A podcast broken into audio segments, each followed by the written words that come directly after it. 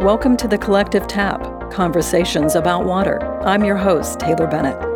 Join us for this final season as our field hosts, Taz Walters and Devin Dabney, explore how we relate to water in its natural state. This season, we bring you conversations about community, wildlife, and recreation. We also speak with two members of the Miami Nation who help us understand the relationship that Native peoples cultivated with water. In this episode, we're talking about the history of development around central Indiana waterways and what is special about living next to the water today. We talk with historians Jordan Ryan and Ed Fujawa, and Rick Cockrum, a political consultant and water advocate. We discuss the way people have used our waterways since the settlement of the area and what attracts people to them today. First, let's meet Taz and Devin. Hi, I'm Taz Walters, one of the Collective Tap's non water expert hosts. Just like you, I have lots of questions about our water. And I'm Devin Dabney. I'm also new to the world of water, but I'm here to help ask the questions you might want answered. Our first conversation is with Jordan Ryan and Ed Fujawa. Jordan is an architectural historian and archivist who operates their own consulting firm, the History Concierge. Ed is a lawyer and local historian. Jordan and Ed talk about the way geography shaped early settlement along waterways, how the forces of industrialization, transportation, and segregation impacted that relationship, and what we can expect in the future. My name is Ed Fujawa. I'm a attorney here locally, and I'm also a kind of a local historian, which is something I've started up in the past several years. So, I'm Jordan Ryan. I'm an architectural historian and archivist. I work for myself under the firm The History Concierge, and I do lots of built environment and landscape history and research. Can you tell us what got you into the river history? Well, for me, uh, so I run a blog called class900indy.com, and if you look at that, it, it's all, there's a lot of waterway history, and it really started with my interest in the Central Canal that goes through Marion County as well as north and south of the city, and that kind of spread into the White River, Fall Creek, Pogues Run, all these waterways that have impacted Indianapolis, and I probably do too much research on those and talk about them too much, but it's very it's fascinating work. I was hired by the White River Vision Plan to do more sort of land context around all of the anchors of the river. So they had a great foundation for the, the vision plan that they were working on for years. And I think what happened was they realized we need some more site specific research to get people excited about different anchors and towns and settlements. And the plan was to do tours and add content to the website when they did the version two kickoff. So I worked on that. And uh, since then, I've been working with the Riverside Park Promenade redevelopment to do Riverside Park and White River research. Can you explain what you mean by an anchor? Yeah, so there's certain areas uh, within the reaches of the river that we've divided into seven sections. It's about 58 miles of the river between Marion County and Hamilton County. And of course, you know, the river extends both directions, but the idea was how do we bring all of these different units of government, tourism groups, advocacy groups together to leverage this asset in a better way than we have before. So if we work together, we can um, get larger grants, do bigger cleanups, and uh, redevelop in an equitable way. Throughout this podcast production, we've learned a lot of ways that water gets used and a lot of ways that you know our use has changed over time. What are some of the ways that the White River and the development of it has been, you know, connected to the history of the development of people living here? Well, so central Indiana, when the state first became a state, there was nothing here. And the capital was down in Corydon, under the Indiana Constitution, it had to be moved um, within a couple years of, I think it was 1825. And the goal was to find a location in the center of the state. And one of the things that they were looking for was a navigable stream which to build upon and a uh, kind of in the political center of the state. So that kind of led to Indianapolis being focused along the White River. And from there, I mean, Indianapolis was founded early 1820s and things just kind of expanded. There were already a few settlements present, especially Native American settlements, had already recognized the importance of the river. But for Euro American settlers, once Indianapolis was founded, that really started the kind of expansion, the settlement along its banks. Okay, so the river was like a pretty crucial point of developing Indianapolis in the first place, right? Absolutely. I mean, if you look around others like uh, Fort Wayne, Columbus, Ohio, um, South Bend, Terre Haute, all these cities were based off on rivers. You know, not only for the potential commerce, but you know, uh, water source, things like that. Yeah, and you mentioned something about transportation, like using the river as transportation. Yeah, I think uh, I think the founders of our state and our city thought that the White River was going to be far better for commercial uses than it Yeah. actually was. Um, everybody wanted to be on a navigable river because that meant nobody could, a adjacent property owner couldn't come in and try to like block the river or use it for their own purposes. So there were all sorts of attempts to use the river for commerce that weren't really successful. One thing that was successful was one-way transport during flooded seasons, where you could send flatboats downriver because you didn't have to, you know, water was high and you could just go straight down, but that was a one-way trip. Why was it not successful? You know, what made it not work? It's a shallow river. Even, I mean, it is today. I mean, you go out there right now. We were in the middle of a dry period, and I could walk across the river in numerous spots. But even then, there were a lot of snags, a lot of sandbars, just very, very shallow areas, which made navigation extremely, extremely difficult. Going back a little bit, can you talk about some of the earlier history of the river? So when you think about the glaciers moving across the continent, look at Indiana and sort of the topography of Indiana. It's very flat in northern Indiana. And then in central Indiana, we start to see a couple hills. We'll call them hills. And then, you know, once we cross like 465, if you're going down to Bloomington, you start to see hills. So part of that glacial movement from 20,000 to 17,000 years ago is related to the rivers and how they meander through this area. So if you look at like Southwest Way Park, for example, where you have that significant hill is called a glacial kame, K A M E. So that's where all the stuff, all the sediment that the glacier is taking, and then it just kind of stops as it's melting, and it's like, this is where we live now, right? So that's why you have that that hill at Southwest Way Park. I like to think of water as an architect Water is a city planner and water is a sociologist. So when I say water is an architect, what I mean is it was shaping and creating forms and changing forms as the river kind of meanders over time. Yeah, that's a really cool way to look at it. And, and on that note of just architecture, like thinking about it that way, my background's in landscape architecture, and in design school, I remember this maxim of the professors would say, We turned our backs on the river. Can you kind of talk a little bit about that? And is that something that we did in Indianapolis? Did we turn our back on the White River? Absolutely, we did. If you look particularly in the area where the White River State Park is today, for about 100 years, you can see in the old historic fire insurance maps and aerial maps, you can see this industrial campus really. So there were things like like a slaughterhouse and paper mills and a canning factory, and they're essentially using the White River as a garbage disposal. You know, things change over time. Manufacturing jobs, you know, uh, certain jobs move out to the exurbs or rural areas. Some leave the Rust Belt in the Midwest for the Sun Belt in the South. There's all these changes in our economy and manufacturing, and that led to the opportunity to redevelop that area. But for a good century there, we had used it for getting rid of stuff we didn't want, byproducts in manufacturing. You know, looking back through history, that you know, even like into the 1800s, there were concerns about pollution. I just did some research on a town of Rocky Ripple. I don't know if anybody's ever heard of that. It's northwest of Butler, a little community in the bend of the river. The town was founded in 1927, and within a couple of years of that, you, there's all these complaints about pollution because there was a city um, a sewer outlet at 56th Street, just north of there, that was dumping pollution into the river. You know, they're complaining about how they couldn't use the water to bathe. Their well water smelled. So even that early, and even goes even farther back into the uh, 1800s. I have articles queued up to get people interested in primary sources, since that's my main goal in life as an archivist. Uh, so I think people have this conception that we don't really start thinking about pollution until the 20th century, and that's just not true. So the earliest discussion I have found in the papers on water quality is in 1864, and they're talking about the idea of adding filtration to our water to make it drinkable.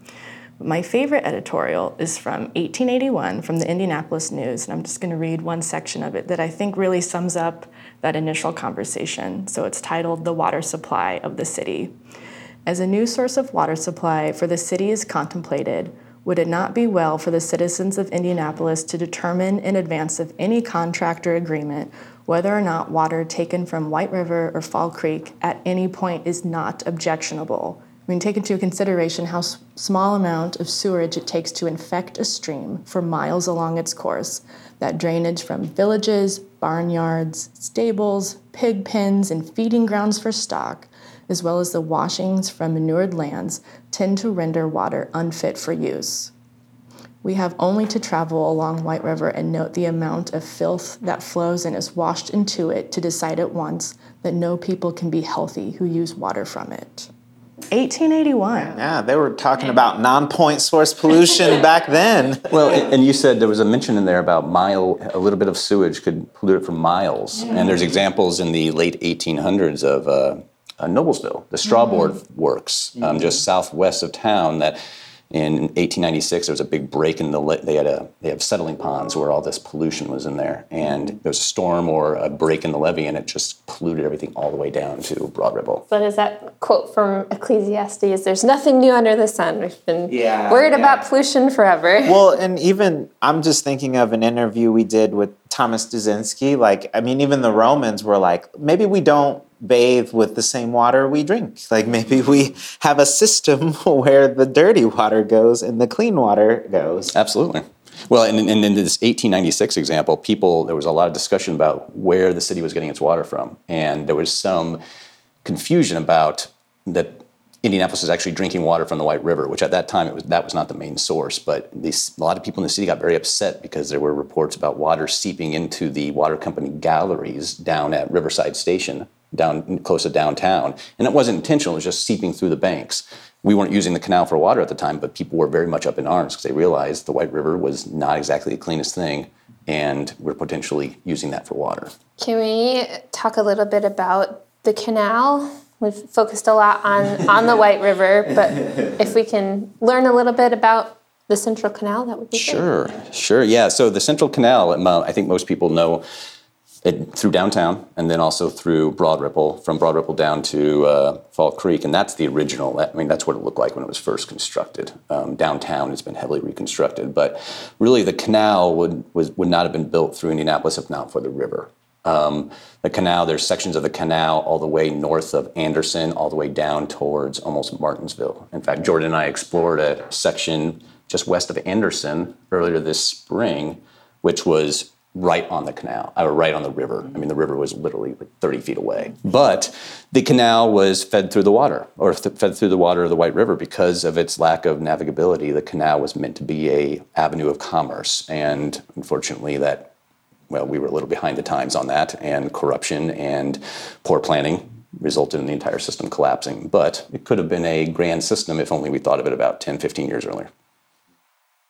I also think your your labor and immigrant history related to the canal is fascinating, and that's that work that you've done. I often refer to because I don't really do people history. I do building history. Yeah, I mean, immigrants. I mean, the uh, the Irish were the main source of uh, of labor at the time. I mean, they'd been moving steadily westward with the very ex- expansion of uh, public works, and it was almost entirely an Irish workforce that built the canal system here in Indiana and in other states too. So. Can we talk a little bit about water in Indianapolis, um, particularly around segregation, redlining, those sorts of things? So when I said earlier, I think of water as a sociologist or social worker. That's how I kind of frame this tension with inequity, with pollution, with segregation. There's an interesting tension between the water is both this place of recreation and leisure for some, but then it's also a place of pollution and segregation for others. And it operates in both capacities all the time, but also in like a very site specific way. So my research has really looked at spatial equity or how there's layers and patterns of disinvestment in particular neighborhoods based on federal, state, municipal policies over time. And when you look at things like redlining, for example, so this idea that banks and mortgages were mortgage lenders were acting in a discriminatory pattern to deny mortgage loans to areas, neighborhoods, typically older urban core neighborhoods, and inhabitants tended to be either black households, immigrant households, low income laborers.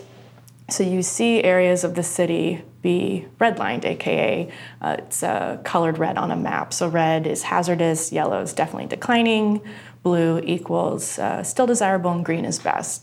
And so you see these patterns that we're still living with today where the northern and eastern kind of corridors of the city are valued higher than other parts of the city. And what was so interesting with White River and the floodplains is when you look at the forms that they use to evaluate these areas and like make the map, in the Broad Ripple area, it's redlined for being a floodplain.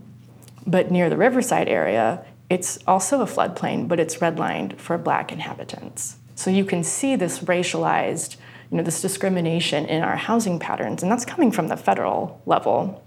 And then you also see things related to segregation where we exist on a color line and a pollution line. So, where housing is accessible to lower income, minority households, immigrant households, tend to be in areas that are determined less desirable, right, to white affluent families.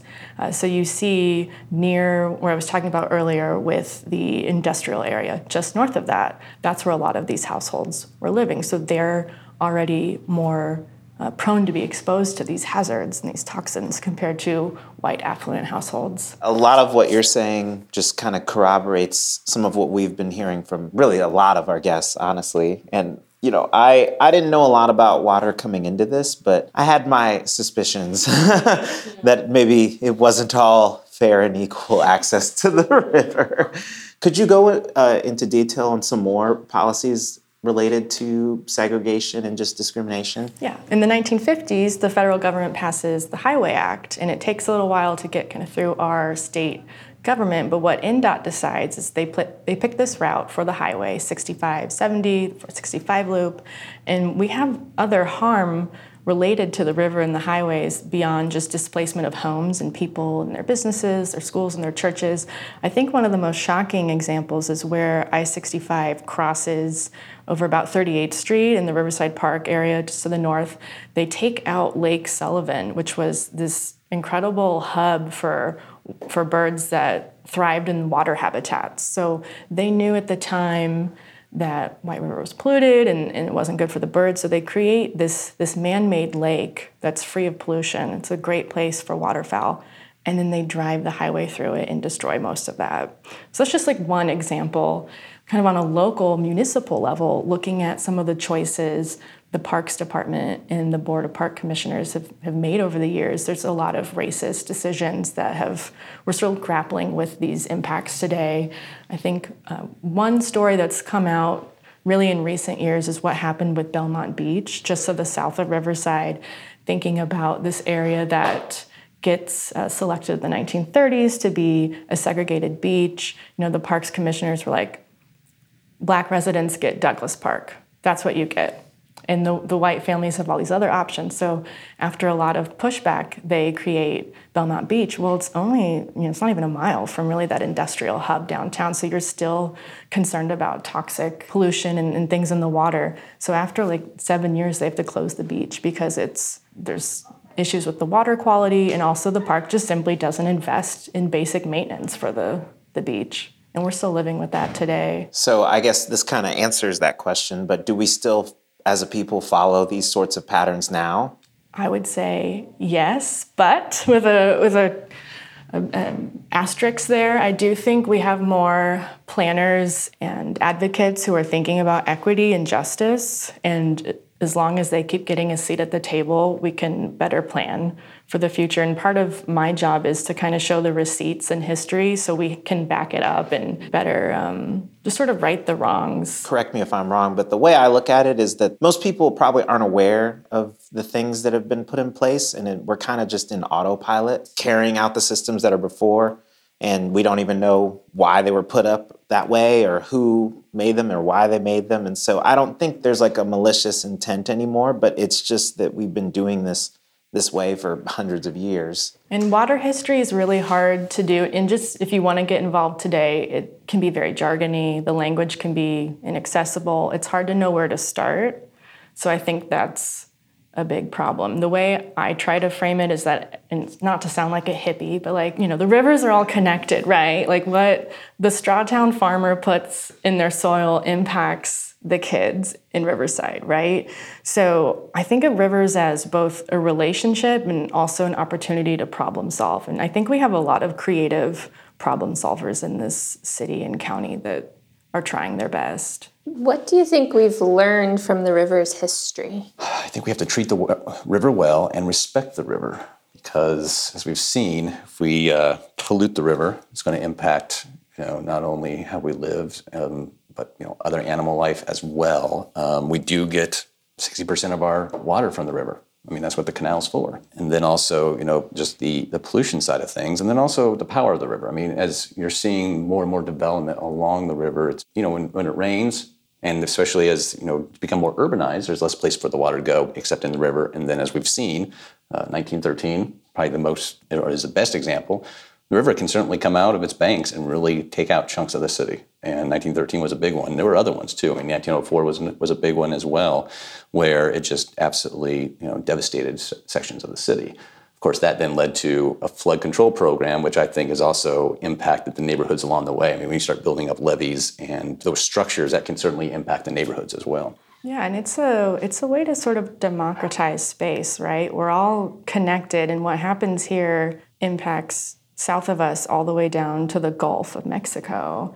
And so it's I think it's a teaching tool as well for children. My entire life I've lived in 5 places in Marion County and I've always been within like a mile of White River. My parents never took me. Like I didn't even know it existed.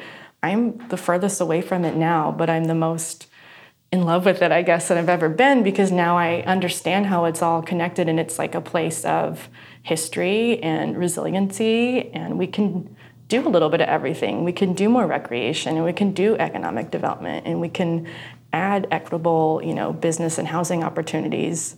It can be a little bit of everything for everyone. What's the future of the river and where do we go from here?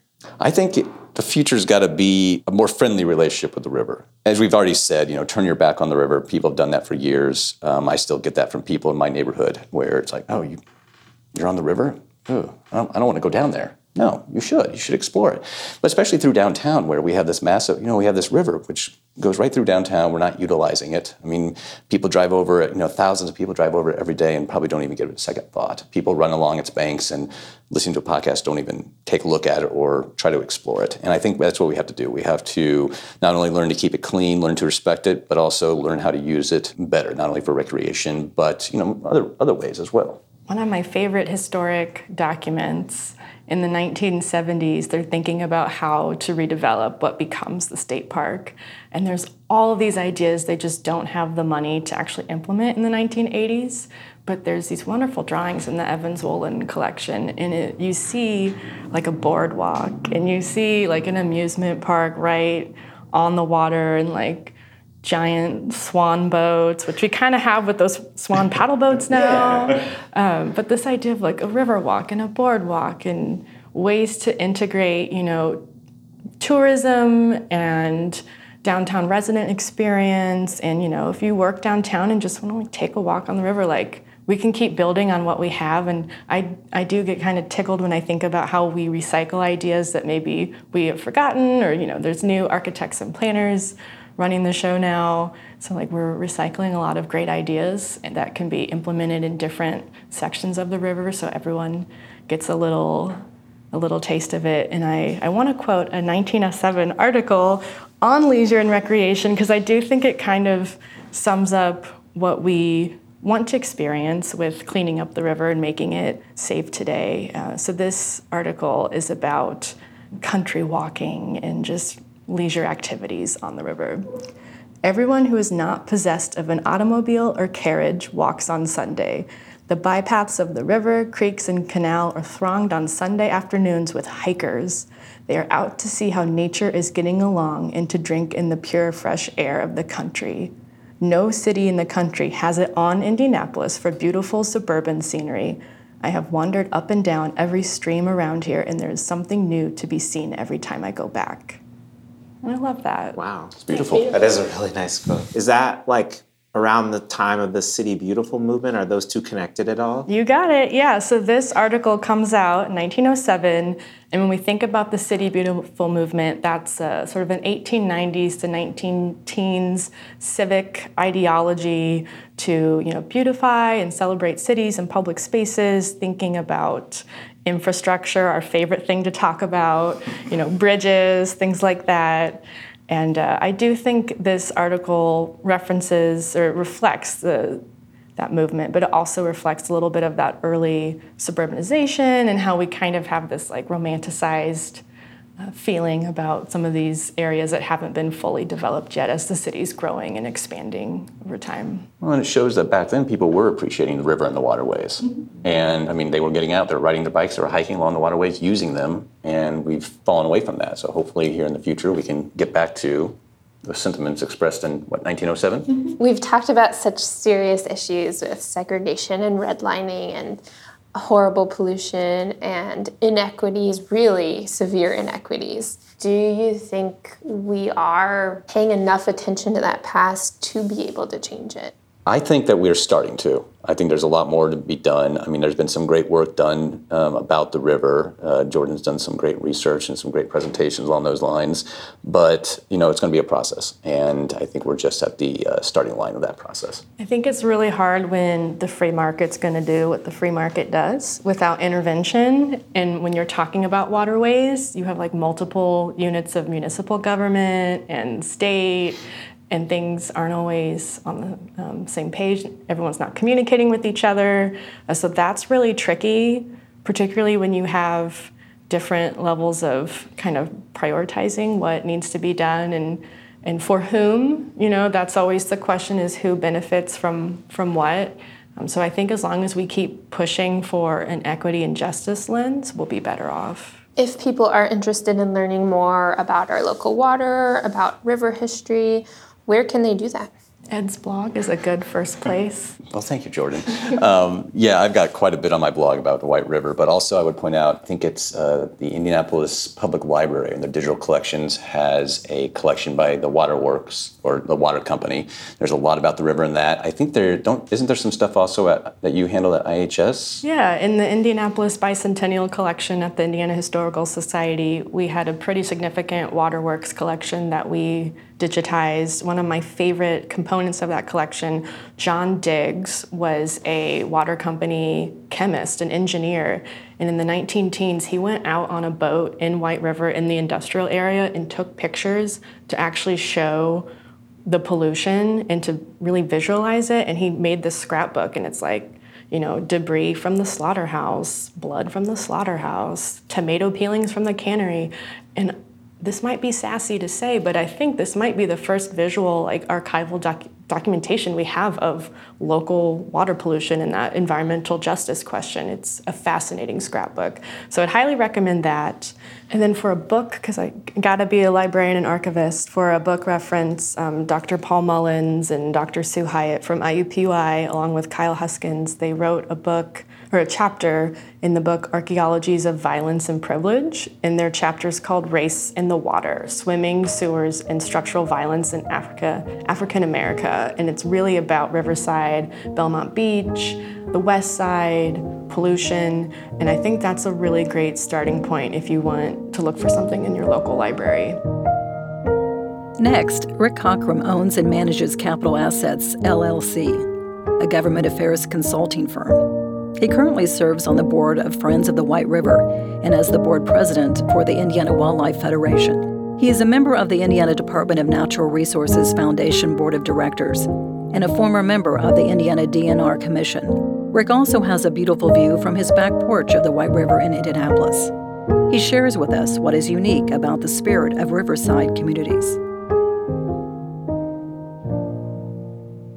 My name is Rick Cockrum. Uh, by profession, I've I'm a lobbyist, and um, I started out. That, well, I actually started my career uh, running a YMCA down in Vincennes, and I moved up here and became an intern with an organization and worked for them. And and right now, I've got my own firm and multiple clients. But uh, my passion has always been out of door issues. I'm on the board of Friends of the White River, uh, chairman of the board of the Indiana Wildlife Federation.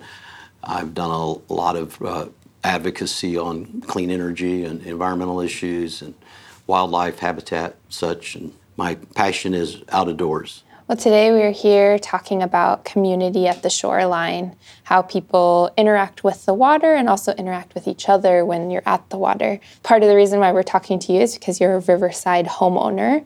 Can you tell us more of the ways that you're involved with Indiana's waters? I grew up in Vincennes in a large family. I have 10 siblings, and the Wabash River was like three blocks away and so if you had a bicycle and a BB gun or a fishing rod, you had some independence. And so I just always enjoyed that and fond. And 20 years ago, I decided to see what was available on the river and found this house and uh, moved here and have never looked back. Uh, the, the, neighbors are wonderful. In a micro sense, the neighborhood is very close. And in a macro sense, river people in general. It's a lineal community so uh, one of my observations is it doesn't have the political clout of like a lake owners association because they're all clustered in one spot. You know, our community runs for miles, and I've met some very, very interesting people over the years, and still do. The river tends to draw an eclectic nature of people, and I'm not sure why. I have some theories because river rivers themselves are pretty dynamic. No two seasons are the same. No two days are the same. When you got water molecules flowing it changes constantly. Every time I get my boat out in the spring and start patrolling the river, I notice something's changed. Logs moved, rocks moved, uh, sandbar created. Just the currents over the winter change changed the river. So you've kind of touched on this a little bit, but what are some other things that are special about living in a waterside community, you know, being next to the river. Part of the attractiveness f- from a community standpoint is the uh, variety of people. And I'm not sure which comes first the variety of housing, because if you drive along the river, you'll notice there are small bungalows next to very large, expensive homes. I don't know if decades ago the river wasn't uh, zoned. And so if you just get a piece of land on the river, you put up what you wanted I do know that probably 100 years ago, if you talk to people and read the history, it was kind of the playground of uh, the rich from the city. They could come out for the weekend. And so there's some hi- historic homes that go back that far. But what you'll find on the river is a physician living next door to a plumber, who's next door to an attorney, who's next door to an electrician. And their commonality is the love of the river. And so you get a lot of that interaction on the river is it affordable for people to be able to live on the river? It was. I think it's changing pretty dramatically because what what we're seeing now is some of the smaller homes that I mentioned. Uh, when they sell, a lot of them are getting taken down and newer homes uh, being built. That's not a surprise uh, as, as, the river's gradually getting cleaner, and I say gradually because it's not nearly at the pace that I would hope it to be. Uh, it's getting a lot of notoriety with grants and, and activities, Friends of the White River, the White River Alliance, other organizations that promote the river. The media's given it more attention. And, and it was kind of the backyard of the city for, for decades, and people are starting to see it for the resource that it is. And I think that's attracting uh, homeowners and buyers, and housing prices have gone up in the last 20 years one of the things you talked about was how dynamic the river is and how dynamic the neighborhood is. Do you think there's a way to preserve that and make it accessible for people as things are shifting? One of the challenges for all of us is to keep access to public lands and public waterways. I mentioned uh, before we started, uh, I'm chairman of the board of the Indiana Wildlife Federation, and that's one of our uh, primary objectives is just try to keep access to public lands. And the thing that's fascinating about that, that's that's an American concept. Uh, we were the first country just to say we're going to set aside land for everybody. Well, you know, our, most of our ancestors came from Europe uh, early on, and and it was the king's land or the queen's land, and and or it was somebody in royalty that owned the land, but it wasn't the common people. And so, the neat thing about the American concept and creation of the national park system and led to state parks is public access. So we've got to be careful to be able to provide that. There are access points for canoes and paddlers along the river. Broad Ripple Park is popular there are a lot of parks in Hamilton County, and I think they're going to be more probably developed. I'm going to assume that Morgan County is going to be doing stuff. Morgan County is going to benefit greatly from the, the tunnel that's going to be cleaning up the stormwater. It's not going to do much for here because that's water going below the city, but it's going to be a lot cleaner. And so I think you're going to see more interest in that. But um, I just fished yesterday afternoon down at Holiday Park. Just went in, waited for a little bit to fly fish, and there were a lot of families hiking splashing, throwing rocks in the river, just wading in the river, and uh, that was fun to see. In your experience, does living near the river um, encourage better stewardship or more advocacy for it? Yeah, absolutely. I mean, we see it. If the weed growth is out of control, out of out of line, it's probably a nutrient load upstream. We watch for invasive species. Uh, the people on the river, the White River Yacht Club created a foundation and they raise money to try to address those issues, explosion of weed growth or algae, dealing with invasive species and such. And so there's there's a passion for people to want to to want to keep it clean. Believe it or not, there are people that water ski in the river in this section a lot. In fact, there's a group of guys that barefoot ski a lot of mornings, which is pretty impressive. You've talked a little bit about the White River Yacht Club. Can you tell us more about what that is and how you're involved with it? Well, it's a it's a club uh, here on the river above the Broad Ripple Dam. So the the, the, the Broad Ripple Dam creates a about a three mile long pool that allows for pontoon boats and ski boats and other types of boats. You get further upstream or below the dam, it's the, the river's more shallow and there's a lot more uh, rocks and riffles and such. But in this section, there's enough for uh, pontoon boating and such. And so the club is above the dam uh, in Broad Ripple and has several hundred members. It has a waiting list because it's uh, very popular. Uh, it's a fun place to sit out and have uh, lunch or dinner. There's a lot of entertainment there, uh, live music, um, events such as that, trivia night, so like any kind of social organization. But they also are very uh, protective of the river and keep an eye out for things that might spoil the quality of life. It's not unusual for the club to be engaged in like a zoning issue if they think it's going to be detrimental to the river, cause uh, runoff or or such, and so they they will um, uh, participate in something such as that, and they organize uh, cleanups and things, as does the White River Alliance and Friends of the White River. So there are a lot of people that love the river and the members of the yacht club. They don't all live on the river. There's some of them that live around town and different parts of town, but they they they want to come and enjoy the the fellowship there. It's a it's a fun place to hang out. When I hear yacht club, I think real fancy and for only rich people. Is that true? no, not at all.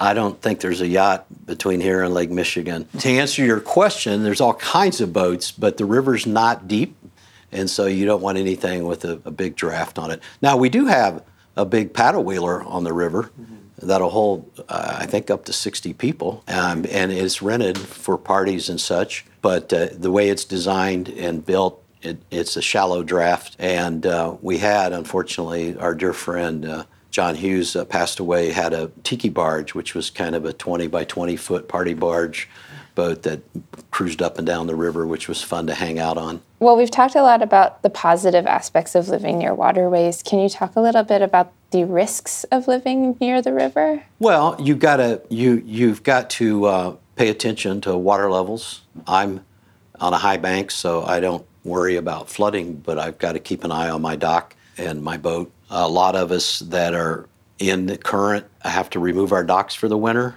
and the club does that. There's a day where just everybody volunteers to tow docks down, and we put them in storage, and we'll do that sometime in the next few weeks, and then put them back in in the spring. Other people, depending on where you live on the river, if you're out of the current and you've got the properly designed dock, you can leave it in year round. So that's an issue. Is is um, you know, uh, uh, debris, limbs, uh, things such as that coming down the river.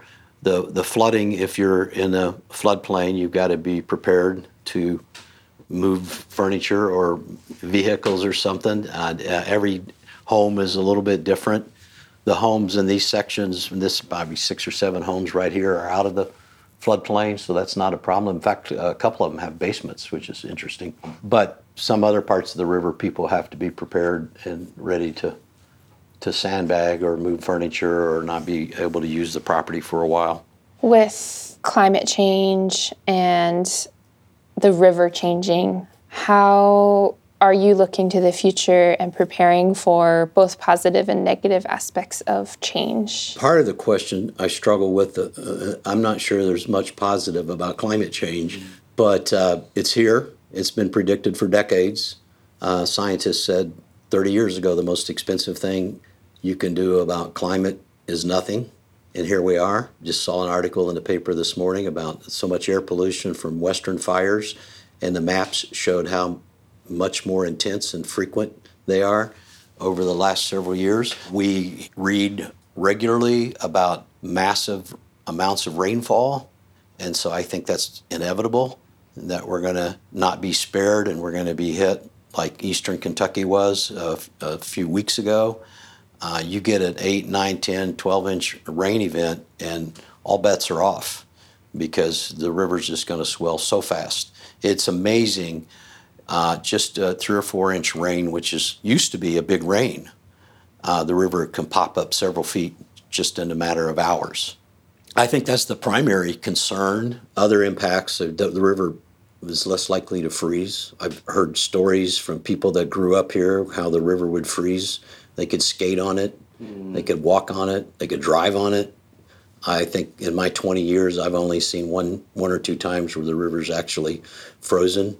Uh, I suspect that we're not going to see much of that anymore, but we're going to have uh, more precipitation and it's going to come in more intense, shorter periods. And we've all got to be prepared for that. One thing we haven't talked about yet uh, that we just realized is wildlife and you mentioned the Indiana Wildlife Federation. So I'm sure you have some interesting insights on the the unique wildlife along the river. Absolutely. It's amazing what you can see if you just pay attention and sit outside for a little bit. We've got a family of eagles every spring that are upriver, but they cruise the river, especially if um, we see them in the winter I said the river doesn't freeze over. There are parts of the river that will ice up, the slower currents. But here, uh, because the water's moving pretty well, it's one of the last places to uh, get uh, any kind of ice cover. So the eagles like to hang around here.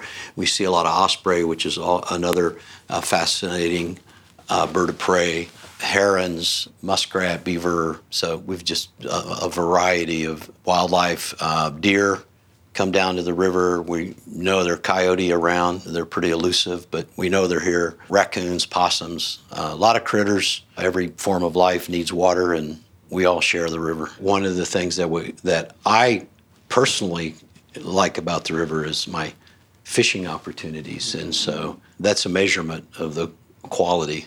I think most of the people in the city, older people, remember 25 years ago or so, there was a chemical spill upriver and there was a major fish die off. And I think that might have been the catalyst that people stopped and went, whoa, what are we doing? This can't be our dumping ground anymore. Very clearly remember uh, Governor O'Bannon swinging into action and, and, and trying to uh, uh, enforce uh, water cleanup, and a lot of organizations engaged in, in not just cleaning up the river, but providing more access, getting people to pay attention to things to do on the river, and get more families to recognize this asset and this resource that, that we have. The value of water goes far beyond what comes out of our tap, what we use to grow our food, or what gets consumed for electricity. Water is often at the center of what it means to be part of a community. Join us this season as we talk more about water and the many lives that are connected to it. That's it for now. Thank you for joining us in this conversation about water. The Collective Tap is a project of the White River Alliance, a 501c3 organization located in Indianapolis, Indiana. We are an alliance of diverse interests and organizations that work together to steward the river and its watershed. It is made possible with generous funding from the Nina Mason Pulliam Charitable Trust. If you want to learn more, visit us at thecollectivetap.com or at thewhiteriveralliance.org. Produced in partnership with Absorb.